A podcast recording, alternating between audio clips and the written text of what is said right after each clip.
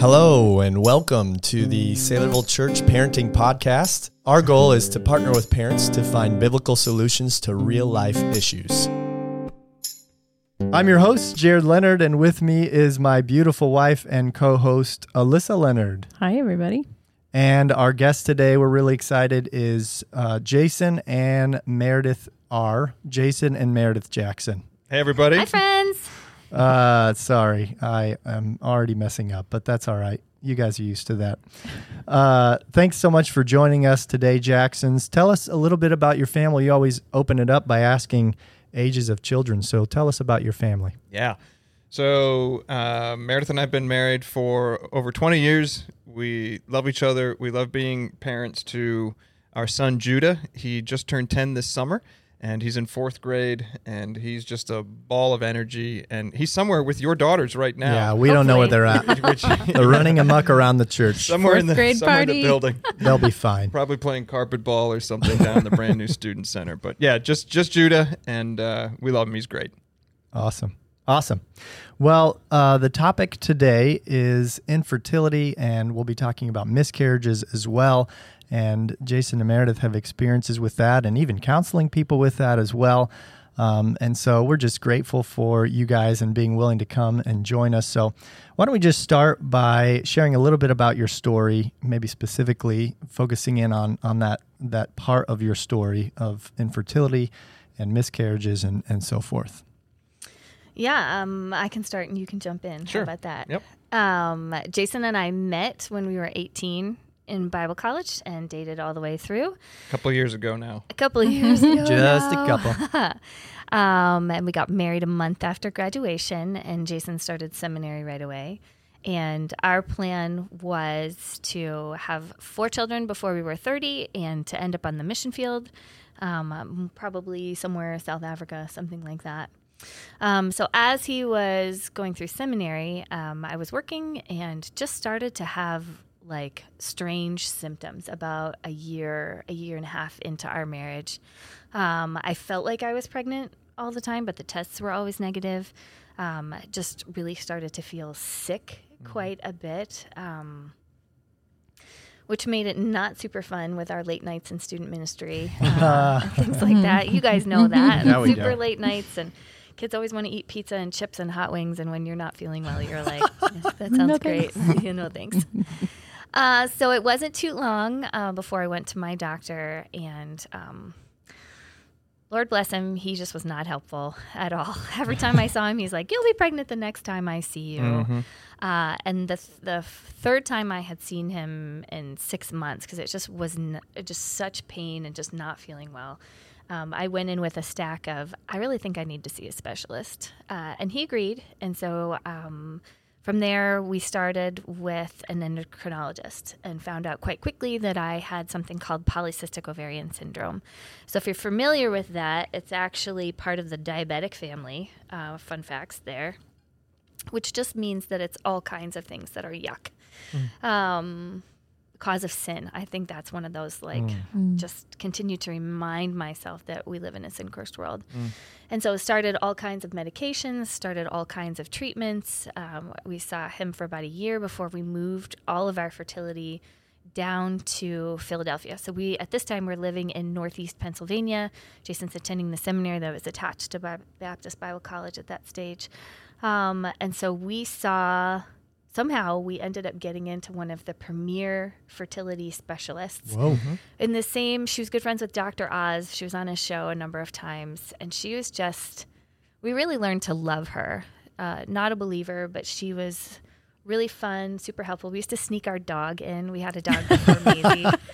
Um, so we would sneak she was Maisie or um, her name was Maddie. Maddie was our little baby so we would hop in the car at like four in the morning and drive down and get the very first appointment for lab works and an ultrasound. And then we would see dr pfeiffer and make it back by like the time we had to be at work. Um, and we would do that for a few days in a row so that we could try to get the fertility cycle s- kind of synced. Um, different labs have different readings so it's really important that we were in their labs um, which at this stage we were super hopeful and we didn't really know what we were doing but we were doing it together Mhm. Okay. I'll keep going. I th- that was a nonverbal was communication that was for right, Jason to take over. He didn't quite catch it. Uh, so we lived about an hour and a half or two hours away from the doctor's office. So Yeah. doing this is a couple days in a row, a couple weeks out of the month, um, we just we had at least three to four hours in the car every day together, which was really really beneficial. And Jason had made it a priority that he was going to do it with me. So I think there was only two or three appointments ever that you didn't make it to. Um, so we had a lot of time to talk. We had a lot of time to just kind of figure out what we were doing, what was really going on. Um, and at that time as well, you know, when it's when you are raised that what you do is you get married and you ha- you become a mom. To not have that be easy, and my plan was okay, four kids by thirty. Um, that was that was a big deal for me. That was when I really started to get angry with the Lord and kind of say, uh, "My husband is a pastor. Like we've dedicated our lives to serving you. The least you could do was give us a baby." And so um, I was just angry, angry with the Lord. Not so much angry with Jason, and Jason never made me feel um, like it was my fault. Satan did that on his own. I always felt really broken, um, like there was something wrong with me that I couldn't do this. And uh, it wasn't until we started talking about it years later that you find out just how prolific infertility and then miscarriage actually are. The statistics are alarming. It's one in four women. It's probably actually like one in 3.5 now because this was a few years ago for us. So think about your family, think about your friends, even the people on your street. That's there's a few of them that have struggled with this. And so at this stage, um, we were in fertility treatments for about six or seven years, um, trying to quote unquote cure medically what they could. And they got us to the place where our diagnosis was unexplained infertility. And so that was kind of a wake up call for me, realizing that there wasn't anything that I could do. There wasn't anything that we could do. There was no medication. There was no position. There was no like calculation that could force God's hand if this was not what He had had for us.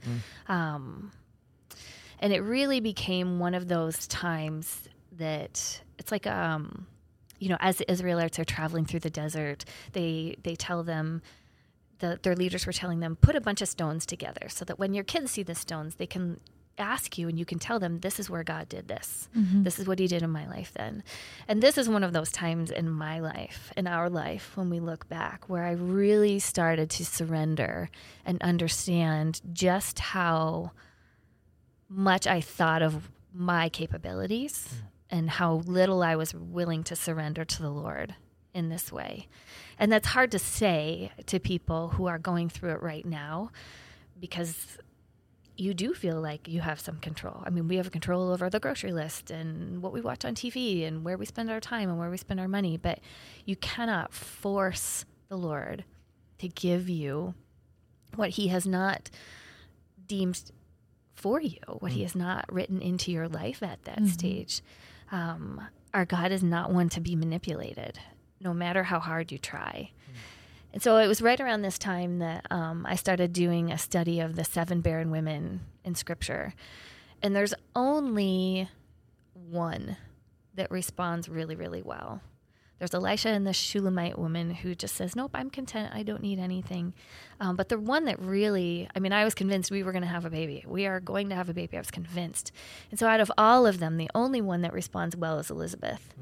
Um, and I used to hate that story because she was old. and I did not want to be an old mom. Uh, I wanted to be a young, hip, cool mom. Um, but Elizabeth rejoiced and praised the Lord when he gave her a baby. And so I, we made it our intention, not that Jason would respond like Zachariah saying, no way, but that we would both rejoice in the Lord, whatever had come, would whatever come. And it wasn't like a, we changed our heart and then we started to get pregnant. Um, there were still a couple really difficult things. Jason's sister and her husband drove from Indiana to Pennsylvania, where we were, to tell us that they were expecting twins, um, which I reacted so terribly. Uh, she's forgiven me over and over and over. Every time I apologize, still she forgives me. But I was just so jealous. Yeah. Um, we were wait. I was waiting. This sounds terrible. Like this is not a confession podcast, but here we go. There's a confession. We were in youth ministry for a really long time, and I was waiting for a teen to get pregnant so that we could adopt the baby. So that we we'll take the baby. It can be an open adoption. We'll keep it, and we never, never had it. It was never part of our ministry. Um, almost like the Lord knew. nope, you're not even going to manipulate it through somebody else. Um, so we did start getting pregnant. Um, and then we started losing. Uh, and that was one of those questions like, is it better to not get pregnant or is it is it better to get pregnant and at least know that there's a baby waiting for you in heaven um, and just never know what their face is this side of eternity? Uh, so we really really struggled. I really really struggled through that. We had tried all of the medication. We had tried all of the all of the things um, and it just wasn't wasn't working. So um, we had had three miscarriages and um, we were on our last dose of this experimental super pricey it's always so expensive. Like fertility medication is like one of the most expensive things that you can spend money on. Uh, and we were on our last dose and um, for years at this stage jason had said i'm okay if it's just the two of us. Like we are a family. I'm okay if it's just the two of us. You're enough for me. I mean this man did everything he could to like calm me down and set my mind right. And i was like no no no I, not yet i'm not ready. And so we were on our last dose and i was like okay i'm ready. If it's just the two of us that's okay. If that's what god has for us we'll do missions work and we'll just travel the world preaching the gospel where we can and it'll just be us. And then everybody else needs to have a million babies. So there's always somebody for me to hold but not change a diaper. Which i think would be really fun. We i mean we even bought jason's dream car which was not a family friendly car. We still have it.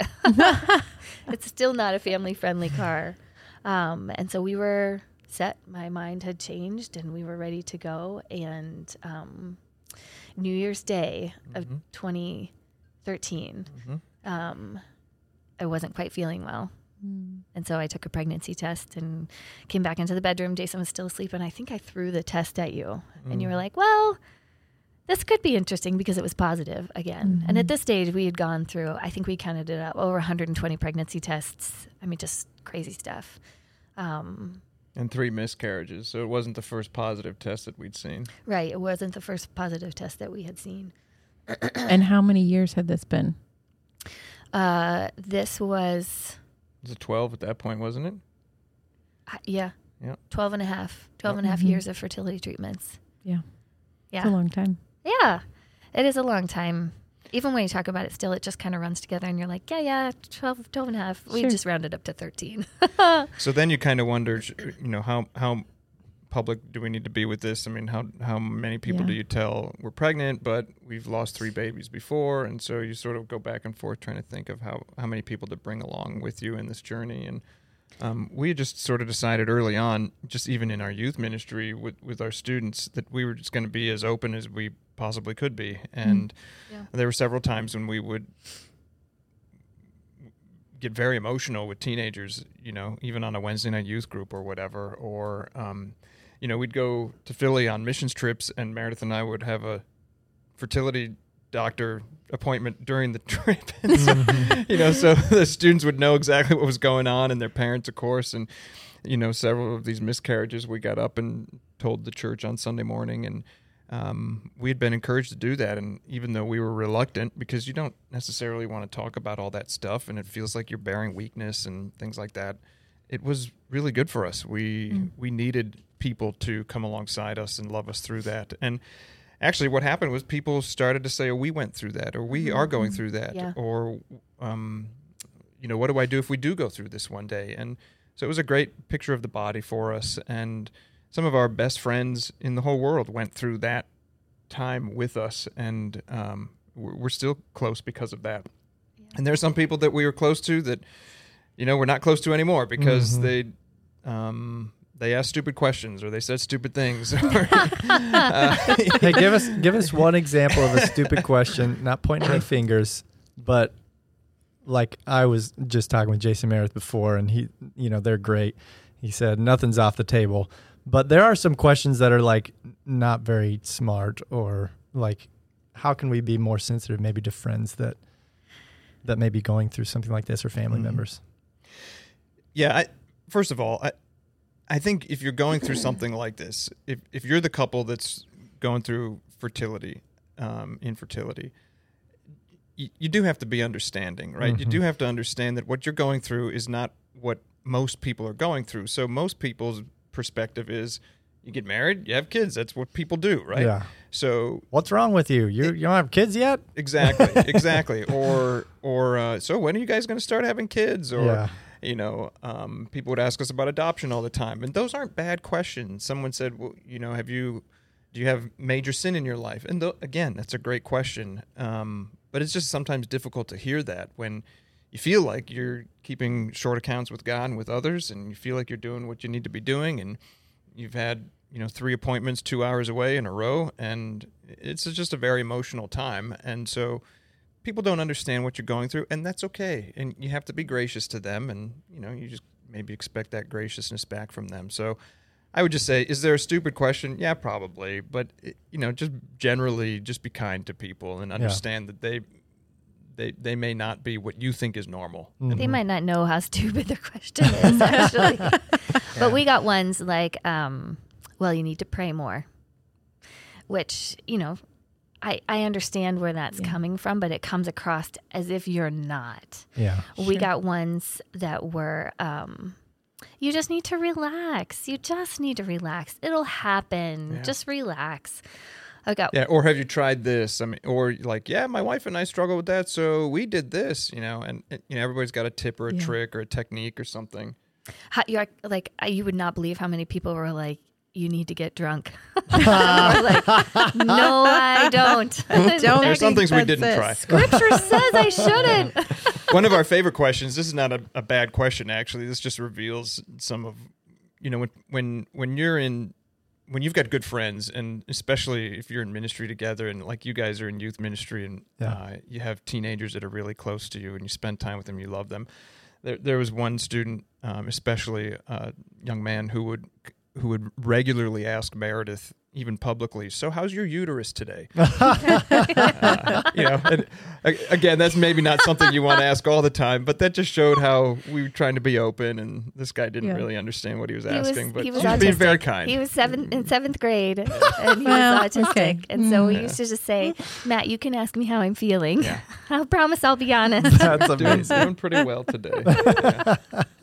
I think it's like anything, though. There, there are people that the world would see as not not the same or not normal, and you know, people feel marginalized. Whether they're single, maybe they feel that way, or maybe they're divorced and they feel that way, or maybe they have had several miscarriages and people don't know about it, or maybe they are walking through a fertility journey and and people don't know. And um, yeah, I came from a family with four kids. Meredith's got you know two siblings, so there's three in her family. Uh, it it isn't what most people go through, but it is more common than maybe we think. Yeah. Sure. Yeah. People aren't talking about it. Yeah, that's right. Not as much as as they probably should. Yeah. You know, um, It's hard. It's hard to know it is hard what to know. to say or who to t- tell.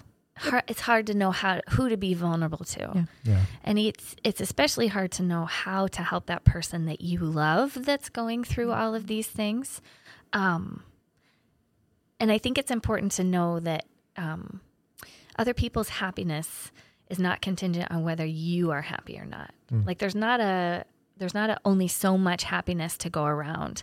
So if they have it, it means that that's happiness that you're not going to have. Which took me a while because Satan messes with our minds and and you get jealous and you get angry and you get bitter and you start to think, well, if they're happy then I'm never going to be happy. Or it's one more person that's going to do that. And I I think that applies to anything that you want in life that the Lord is withholding or saying no to you. We automatically think, well, that's one more person that's just not going to know understand how I feel or I'm I'm never going to be that. I'm I'm never going to have that, which is not true. And I say this not lightly, but the the things in my life that the Lord has asked me to wait for um, turn out to be so much more than what I was asking for to begin with. Mm. So the things that I'm asking for, he's saying no because the things that he really wants to bless me with Mm-hmm. are are far better than what I'm actually asking for. Mm. They just take a little bit more time to process or to bake. So we needed to learn that, and we didn't know that we needed to learn that when we got married. And if we had designed it, right? Meredith talked Yeah. about, well, you, you have your plans, and we tend to be pretty planned and organized. And, you know, we, we, we think we we If think you we know the Jacksons, that's an understatement. we think we have the best idea for everything and everybody, right? And I, we we needed yeah. and again, I don't say this lightly. I appreciate how you said that. We needed to be taught Mm. that what we think is right is not always what's best. And we needed the time together, just the two of us, to actually fall in love with each other. We loved each other, but we, I don't think, would ever love each other the way we do now if we didn't have all those hours together with just the two of us. Mm-hmm. Now that's us. It's not everybody, right? Every every, every couple's different. And it's Yeah. okay. But for us, I believe that God knew that we desperately just needed to fall in love with each other before we had kids in the house, and that the thought the stuff that we thought we had planned out really really well was actually not what was going to be best for us, Mm. and we needed to learn that, and we still do. We still do, but I think that's one of the reasons why God withheld something good from us for a time so that we might experience what's better in the Yeah. long run. Yeah. And everybody that's listening to this is going through something like that, right? You know, I, I don't like my job. I wish I wish I had that job, or I wish I had kids, or I wish I had more kids, or I wish I had fewer kids. you know, maybe, maybe, maybe, or a health thing, or a financial thing. I don't know something. Yeah. And the truth is, God is still on the throne, and Mhm. he he gets it, and he knows exactly what he's doing, and he's either withholding something from you um, because it's not what's best, or he's allowed something in your life because that you don't want, because that is what's best, and what's best ultimately is glorifying him by being more like his son Jesus. So Yeah. So our story actually continues. I was going to say, Yeah. how about we, yeah, it didn't stop I- in 2013. I interrupted. So the best. so yeah, so do we end So- off. we So- paused at the, we at the got good we got news. 10 years to catch up on here. we do actually have a child. You spoiler alert. We Shocker. Do. We do. Um, yeah, even that year, tw- even that year that that I was pregnant with Judah, there's so much fear. Yeah. There's so much anxiety. There's so much bargaining Mm. that goes on between you and the Lord. It's it's one sided. All of those things are one sided. Um, but even realizing that every time you you bring that to the Lord, He answers. He's willing to take those things and say, "I know that you're fearful, and and I." I am the one that conquers that fear for you. I am continually faithful. And even if this ended in another miscarriage, I am still faithful. I am still good. I cannot be mean to you because I am good. I'm not punishing you. If God was punishing us, that means that Christ's sacrifice wasn't enough. And why would God kill his son if it wasn't enough? Mm. So why would there be any punishment left for us, which was huge for me because there is so much of that broken, I've done something wrong. I can't appease this angry God, right? I, I actually can't. That's why Jesus had to. Mm-hmm. Yeah. So that continual gospel in front of you was really, really, really important for for us, for me. Judah came and he's still here. Um, and it wasn't shortly after that that we moved. Judah was had just turned two when we moved here to Iowa from Pennsylvania, and um, So we moved here, and people just assumed, oh, you ha- you have a son, you're going to keep having You're they kids. thought we were to- younger. They thought we Yeah. were a lot Yeah. younger than we are. Hey, Yeah. there you go. So you are the young hip mom We are. You're right. We are. and dad. We are. Can Sorry. we come back next month too? So in actually- a way, you started over. I mean, Yeah. in this Coming here. kind Yeah. of yeah, Yeah. the way that people Yeah. viewed your story, they didn't know. They They didn't didn't know know the all the background. backstory. Yeah. and- yeah. I mean, a few people here maybe, but not not most Yeah. people. Until we had another miscarriage. Yeah. Yep. Yeah. Yeah. So it was um we came and our house didn't sell, so we lived in Jason's very gracious sister and brother in law's very dark basement. Mm-hmm. Um, we had to put our dog down Yeah. Uh, remember and then. I had a miscarriage, and my grandmother died on the same Ugh. day. Mm-hmm. Man. And I, I didn't realize bef- with the three previous miscarriages that every time I would just sink a little bit lower Mm. emotionally, mentally, until the third one came, and I it was it was pretty difficult for me to bounce back from that one. I mean, just bounce back. Um, that's not really a thing. It was it was hard for me to come back. It was hard for me to surrender the anger um, and the sadness and that broken feeling was like a tidal wave that came back. Mm. And so we just continued to go. And then I had another miscarriage. So we've had five total. Yeah. And at that stage, Judah was four, Yeah, you went f- five maybe. four and a half or five, because Yep. it was about five and a half years ago. Mhm. Um, and I, So he knew when we came home from the doctor. We we sat him down and we told him. yeah, yep, he knew that there was no baby, and he would cry with us. Yeah, he did. Mm. Um, but I would also continue to sink lower. And so that got to the point where um, I thought about driving driving off a cliff. Mm. Then there's not a lot of cliffs in Iowa, It's but hard there, to find. there was flat. a spot. There was a spot that I really thought, um, and it was a fleeting thought. It was it wasn't there for very long, um, but that was a wake up call. And Judah was in the back seat as I was driving, having that thought. So the Lord allowed that to not be something that I could act on in that moment. Mm. Um, but the the despair and the discouragement and the depression that came along with that one uh, was really frightening. It was just very dark and very frightening. And I had already we had Judah. He was there and he was wonderful and he was super giggly and just like a fun, fun kid. But the discouragement and the kind of culmination of everything that we had gone through, Satan continued to just bring back with a vengeance. Um, and so that was that was a really good turning point for me in learning how to lament well, learning how to tell the Lord, these are not good things that are going on in my heart and in my head, but I know that you're good, even though this looks like like you are mean and like you don't care and like you've just left. I can't see you anywhere around here.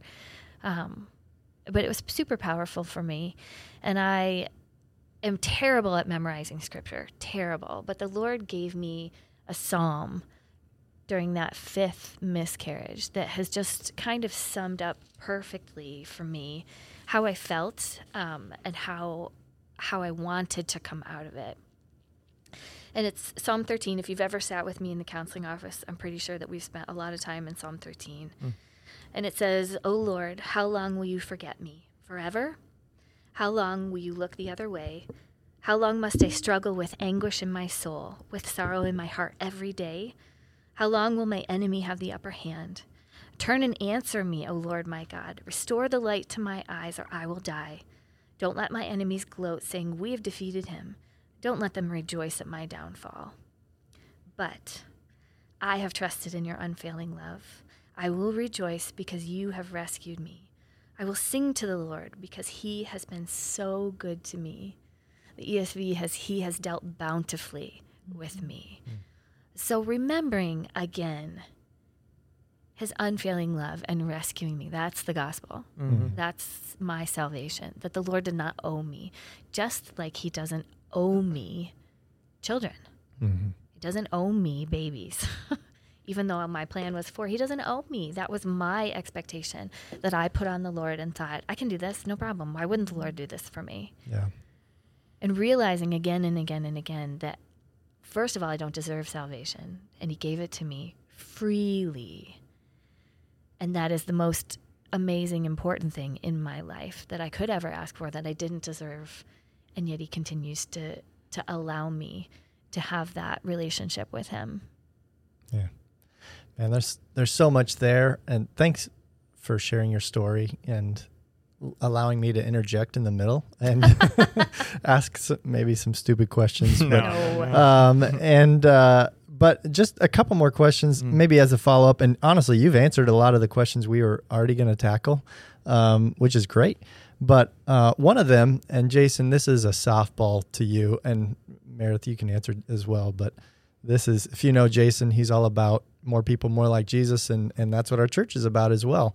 And uh, so, what, how did, how has this made you, Jason and Meredith, or even as a couple, or even all three of you with Judah, more like Jesus?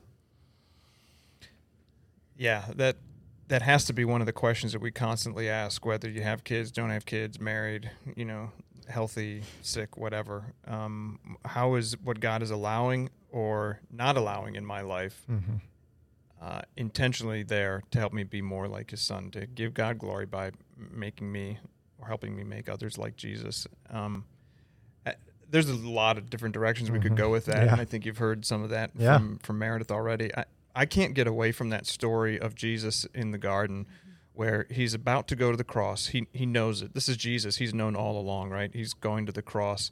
His disciples are fast asleep. He's uh, sweating, and drops of blood are coming out at the same time. I mean, he's in he's in anguish and he's praying, and he he just collapses in front of God, his Father, Jesus the Son, God the Father, and he says, Father, if there's any way that this whole salvation thing, redemption of the world, sin could be atoned, taken care of, if there's any way that this can happen without me going to, this is Jesus, without me going to the cross, like speak now, right? I'll take that. I'll- I'll, I'll take, take- that route. exactly. I'll take door number two, right? Yeah. Because uh, you know, I, I'd, I'd rather not. In a sense, I'm putting words into the mouth Sure. there a little bit, but basically, what he says is, "Not my will. I'm going to surrender my will. I'm going to Mhm. surrender my plan. I'm going to surrender what I would be most comfortable with or prefer." But your will be done, and he knows what God's will is. It's not Mhm. not a surprise to him, right? He's the Messiah, and God allows him, causes him to go to the cross, and Jesus surrenders everything that he is to his father. And we've had to learn that, right? And we're not great at it. But but I think God started to teach us that in earnest when we were going through those um, those drives to Philadelphia and wondering what the blood work was going to reveal and wondering what this ultrasound was going to reveal and you know we're eight we're eight weeks in is there going to be a heartbeat? And and nope there wasn't. And uh, how do you respond from that? Are you are you going to stay angry at God?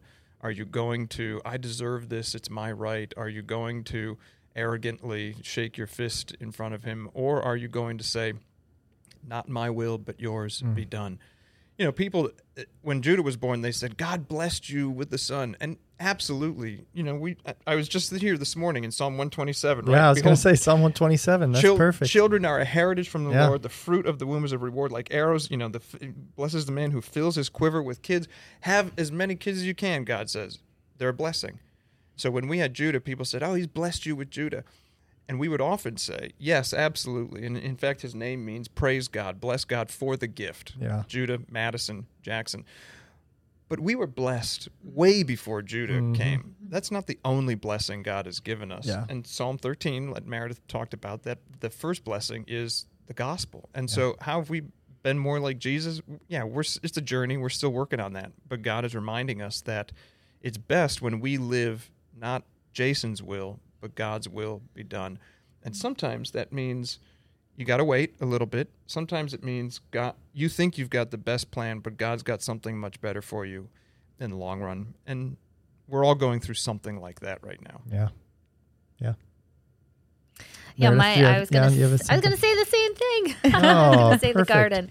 You guys have Um, been married a while. Yeah, we've, Yeah. talked we've talked about talked this about this a couple of times. every once in a while. Just just a few hours. There's so many places in the New Testament that talk about um, your suffering. You know, when you suffer, count it Mm. joy because you will understand the Lord. You'll be like Him in His suffering, and so we often just go to the cross. We often just think like, "Oh, yep, this is my cross." But when you think about the suffering that the Lord endured, there was more than that. There was the humiliation of the trials. There was the beatings. There was his beard being pulled out. There was the a, the crown of thorns on his head. That didn't it didn't all happen right at once. It wasn't just like 3 hours of agony on the cross. There was a long time coming up to that. And so we often just think like, okay, well, I just want this to be over with. I just want to get this done and then we can move on. But even in the process of Christ going to the cross for us, there was a process there. It wasn't just like God said, okay, we're just going to get this done with and get this over with and snap our fingers and and move on to the next thing. The Lord is always concerned with the process of us becoming more like Christ in whatever it is that he's given us. And so that faithful obedience, the doing the next right thing, doing the next thing that Jesus would do. And we know that by spending time in the word. We know that by by following his life and talking like he would talk and paying attention to the people that he would pay attention to and prioritizing the things that he would. And so I think the wanting to be more like him is something that that I have learned through this. It is the longest trial. I mean, aside from just being a sinful person Mm-hmm. in our lives that we have endured. There have been hard, sometimes harder things that we've gone through in our lives, but this has been the longest where we've needed to patiently endure to become more like Jesus. you know a lot of what we talk about around here it re- revolves around this around around what scripture says who god is and who we are and then this phrase that we've sort of developed m- making more people more like jesus and w- we have these phrases we call our core values. It's how we become how, how we live to be like jesus. And god has really um, he's really written those on on our lives.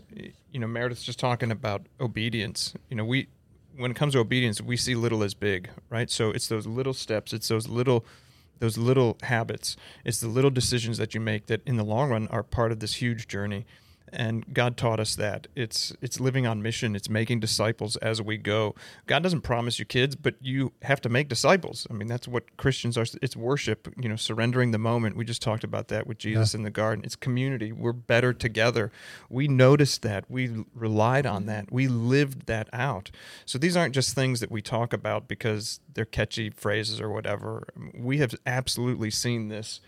Um, we we can't we can't live without um, who God shows us who He is in, in Scripture and and some of these things that we've just kind of developed over time. Yeah. It's been very important to us. Yeah. Yeah. that's really good. And I was just, you know, as you were sharing your story and as we're talking about all this, thinking through Meredith, especially when you mentioned, you know, how uh, common this is. This is there's a lot of people that that struggle with this, and I was thinking, I have a close group of there's about five of us that have been friends since college, and of that five of us, three out of the five Yeah. have or are still experiencing infertility. Yeah. And I'm one of the ones that has not. Um, but so how can you, how could someone, even someone like me who has not experienced this, or even someone who's maybe in a different way or whatever, how can we encourage those friends? What scriptures can we point them to? Like, how can we, how can we love them well? I'm this? so glad you asked this question. Yeah, that's a good question. Um, right, they're your friend, so it doesn't mm-hmm. matter what they're going through, or it's Right. your it's your daughter, it's your daughter-in-law, it's your sister, it's your neighbor. So you love them no matter what they were going through. Mm-hmm. If they were going through cancer, or they broke their leg, or their cat died, those you just need to be with them mm-hmm. during those times. And anytime Satan is involved, which is all the time, right? He's always trying to get us to doubt that God is for us, that He actually loves us, and He's trying to distract us from what God is doing in our lives. He is going to bring in all of the lies. And when that happens, the isolation is our immediate response. So if you have someone in your life that you know of that's struggling with this, Satan is going to tempt them to isolate. And it's all it takes is just a we can watch TV together, we can go for a walk together, we can say nothing together, but I'm coming to be with you. Mm-hmm. I'm, I'm we're just going to physically be together. And it's a weep with people who weep, mourn with people who mourn, rejoice with people who rejoice. It's okay to just be there. And sometimes we have this feeling like um, I'm sad, so that's all I am. I'm sad. But we have been created in God's image and He's multifaceted. And then so are we in our emotional capability. So you can be happy and still have joy, and you can be frustrated and sad and lonely and sorrowful all at the same time and have those those conversations where you laugh and you cry and you get angry and you probably eat things if you're a woman that you shouldn't, like mm. lots and lots of Oreos or ice cream or candy. But you can do all of those things. Especially uh, if you're Jason, he loves ice cream. Yeah. Men do that too. Men do that. and I think um, if it's a if you if you're a couple going through this, so if your friend, if you're a family, be there. Mm. Bring them something to eat. Give them hugs. They are probably feeling broken. They are probably wrestling through what they're going on. If it's a female, especially if she's had if she's undergoing infertility treatments, there's all kinds of extra chemicals going on in her body. So what is normally a month of lots of chemical changes in a woman's body is added to. Um, she's probably hurting physically. So things like gift certificates to massages or pedicures, things like that, even if it's just pillows or um, every miscarriage that we had, we did something. And the last two, we I bought pillows because you need something to hold. Um, the first couple were like, we bought a raspberry bush because the baby would have been about the size of a raspberry and we planted it at our house. But the last few, I needed something to hold on to.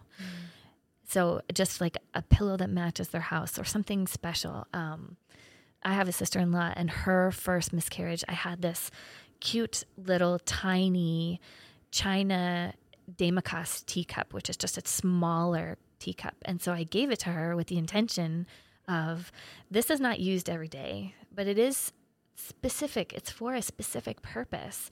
And she loved antiques. And so this is one of those antiques that will remind you that your baby serves a purpose.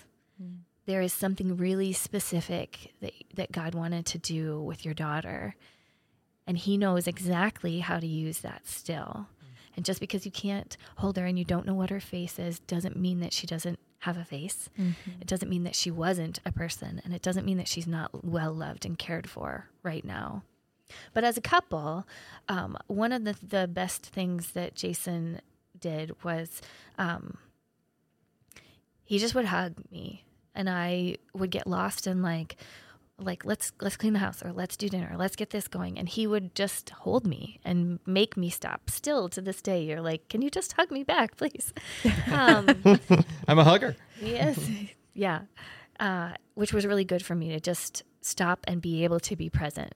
He gave me permission to to not be okay to not have it all together in those moments and to to ugly cry um, and to be okay. And he would pray with me often um, when i couldn't when i couldn't read scripture he would do it for me and with me which was super helpful And I'll just say, so every every infertility journey has a man and a woman that's listening to this, right? Mhm. Every miscarriage is a is basically a man and a woman that's going through that.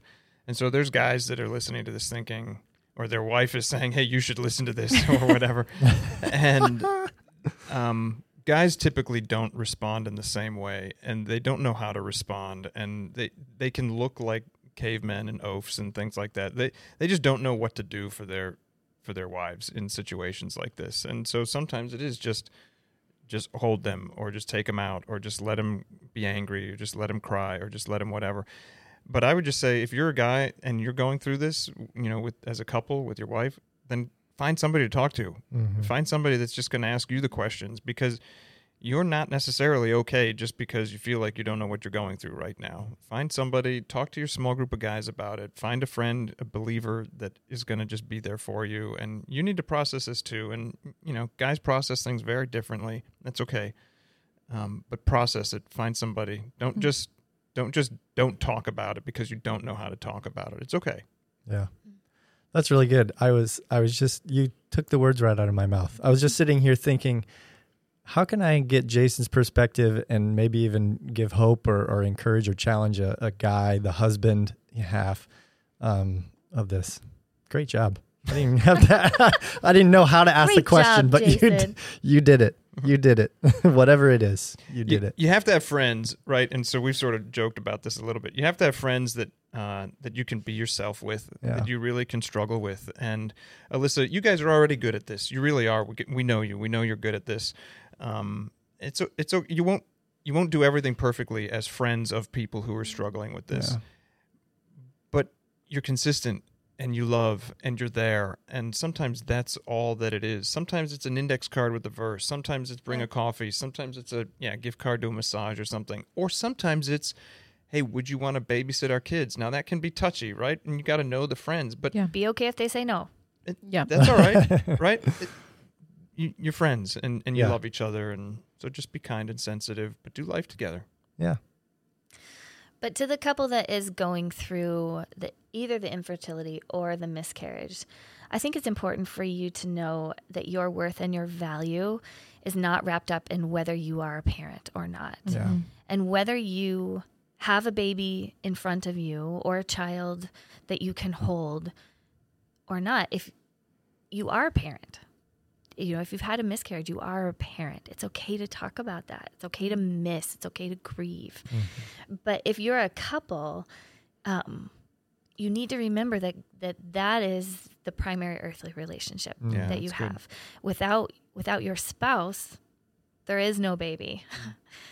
So a, a baby is going always going to be secondary. So the Mm. relationship that you have with your husband or wife is the most important and and you are so much more than whether or not you can produce more people on the planet. And if you're struggling with that, it's a good it's okay to just take a step back and say we need to have some fun w- we act like we need to have sex where it's not clinical, like it's not timed. We need to have some fun. We need to be able to be who God has created us to be. We need to be able to be goofy. We need to be able to be productive. We need to be able to to do things that are not centered around whether or not we can be successful Sure. in our own eyes in this, which is that was hugely fun for us. Yeah, don't waste that part of the journey that God has you in. Just ask those questions. What is what might God be trying to teach us about himself, about us, about what he wants for us? And if the answer is constantly, well, nothing because we don't have kids or we Mm. can't we can't do such and such that we really want because we don't have kids, well Mm. then maybe the maybe the the root of that is your identity is too much in what you don't have. Mm. God hasn't promised us those types of things. The very same passage, right? Psalm 127, we, we do quote that about, man, isn't it great to have kids? This is how the passage begins. Unless the Lord builds the house, Mm-hmm. the family, Yep. those who build it labor in vain. Mm. So God is in charge of all that stuff. Amen. And if we try to do stuff on our own power, whether it's have kids or get a job or cure cancer or whatever, God's saying, wait a minute, wait a minute. I, I'm still the one who builds the house here. Don't take Mhm. that from him. Yeah. that's good. You're saying a lot of the same things that um, we talked with Curtis and Lisa about. We had just a couple months ago, we had a conversation with them about how to be friends as parents with people who don't have kids. Mhm. And Yeah. so I love that you're saying those same things. Yeah. You know, your success and your value does not come from whether or not you have kids in your home. Or whether your That's right. children are good Um, or turn out right or Great point. all Yeah. of those Yeah. things. Great point. Yeah, Yep. walking Yeah. with the Lord. Where is your identity So, ultimately? Yeah, Yeah. if somebody wants to hear more, they could definitely go back and listen to that episode. That was really good too. really Yeah. you could fill that blank in with a lot of things Yeah. actually Yeah. right so i don't have kids i don't have a wife i don't have the job i don't have the money i don't have the house i don't have the whatever and and it's the same answer right it's you, maybe god hasn't given that to you yet or ever because your identity would be found in that and he Yeah. knows that Yeah. Mm-hmm. We're talking to our teens about that right now. What is your identity, belonging, and purpose in life? And if it's not Jesus, then it's the wrong thing. Yeah. that's Yep. good hopefully they learn it and Don't Don't- struggle Well- for the rest well, of their life. We're trying to teach them young whether they're listening or not. they're listening they just they won't admit it yet Preaching to the choir. well, uh, we want to start something kind of toward the end of our podcast. How can we pray for you as parents? How can this this podcast is, is mostly for Saylorville Church people. So if you're outside of Saylorville Church, we're glad you're listening in, but it's actually mostly just for for the people here. So how can we pray for you as parents? And then uh, if you have any resources that maybe were helpful to you, Yeah. other than the Bible, we Yeah. know God's word, and that's always the right answer. And people, um, if you have any other resources, let us know that too. so i'll do the prayer thing quick and then you've got some resources that Oh, you I wanna have talk some to. prayers too. Yeah. Okay, so uh, I- I'll just be very simple on this. Pray for us individually, right? Our relationship with Christ is absolutely primary, th- that it would be primary. So just pray for our relationship with Christ, that it's deep and intimate and and absolutely necessary.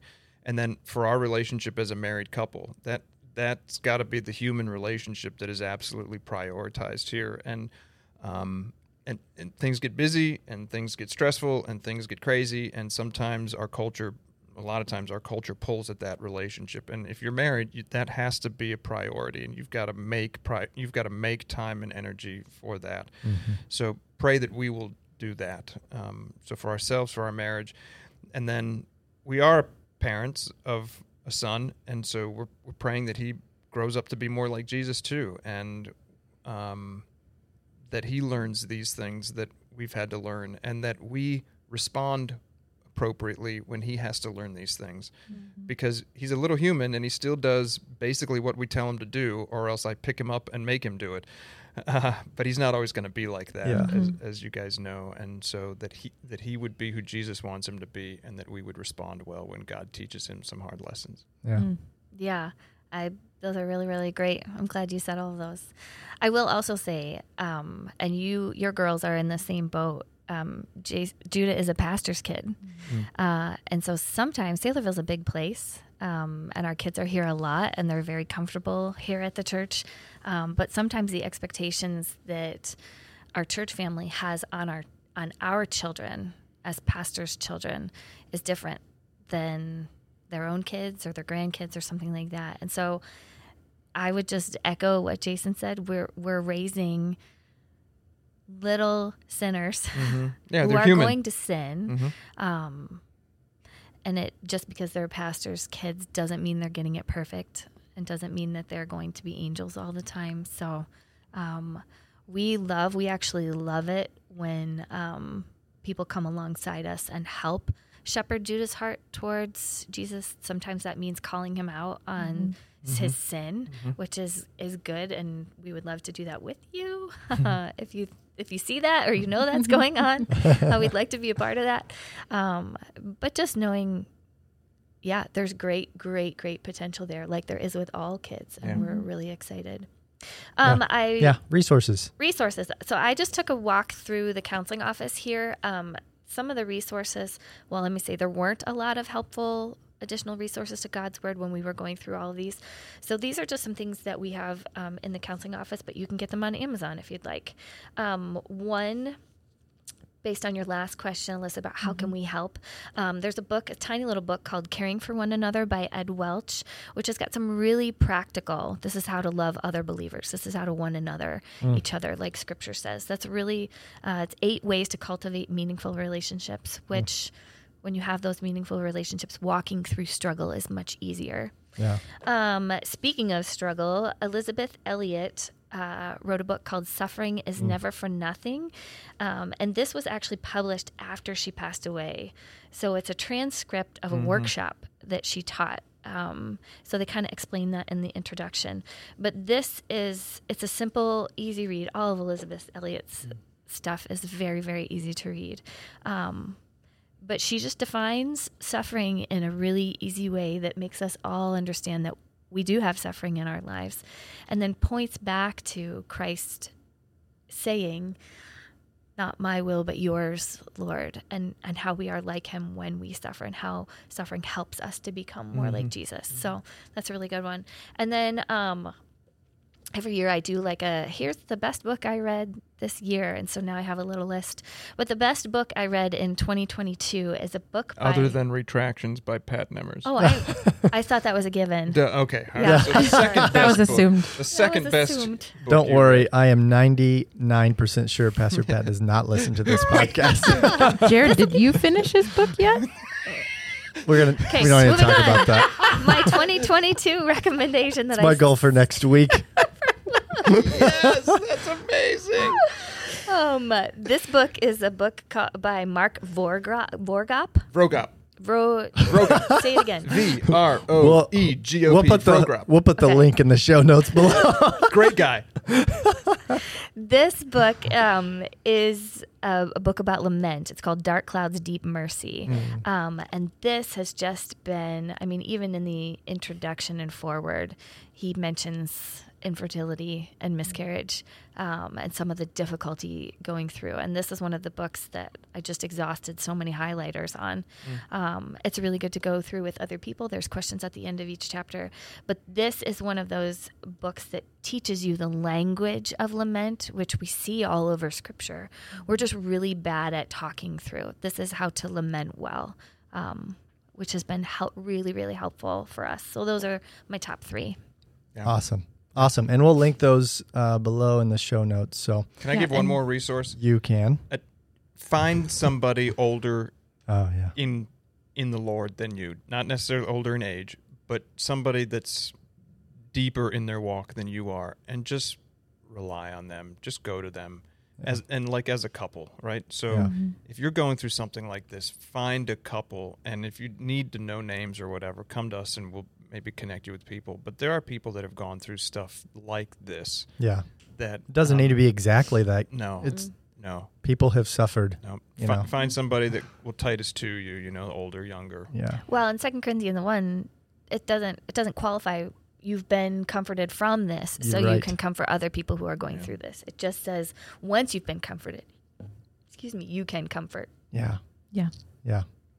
Well, that's this is really good, and we could probably go on for hours, but I'm sure our listeners are already waning in their uh, attention. I know that it takes me uh, if if podcasts keep going on and on like I am right now.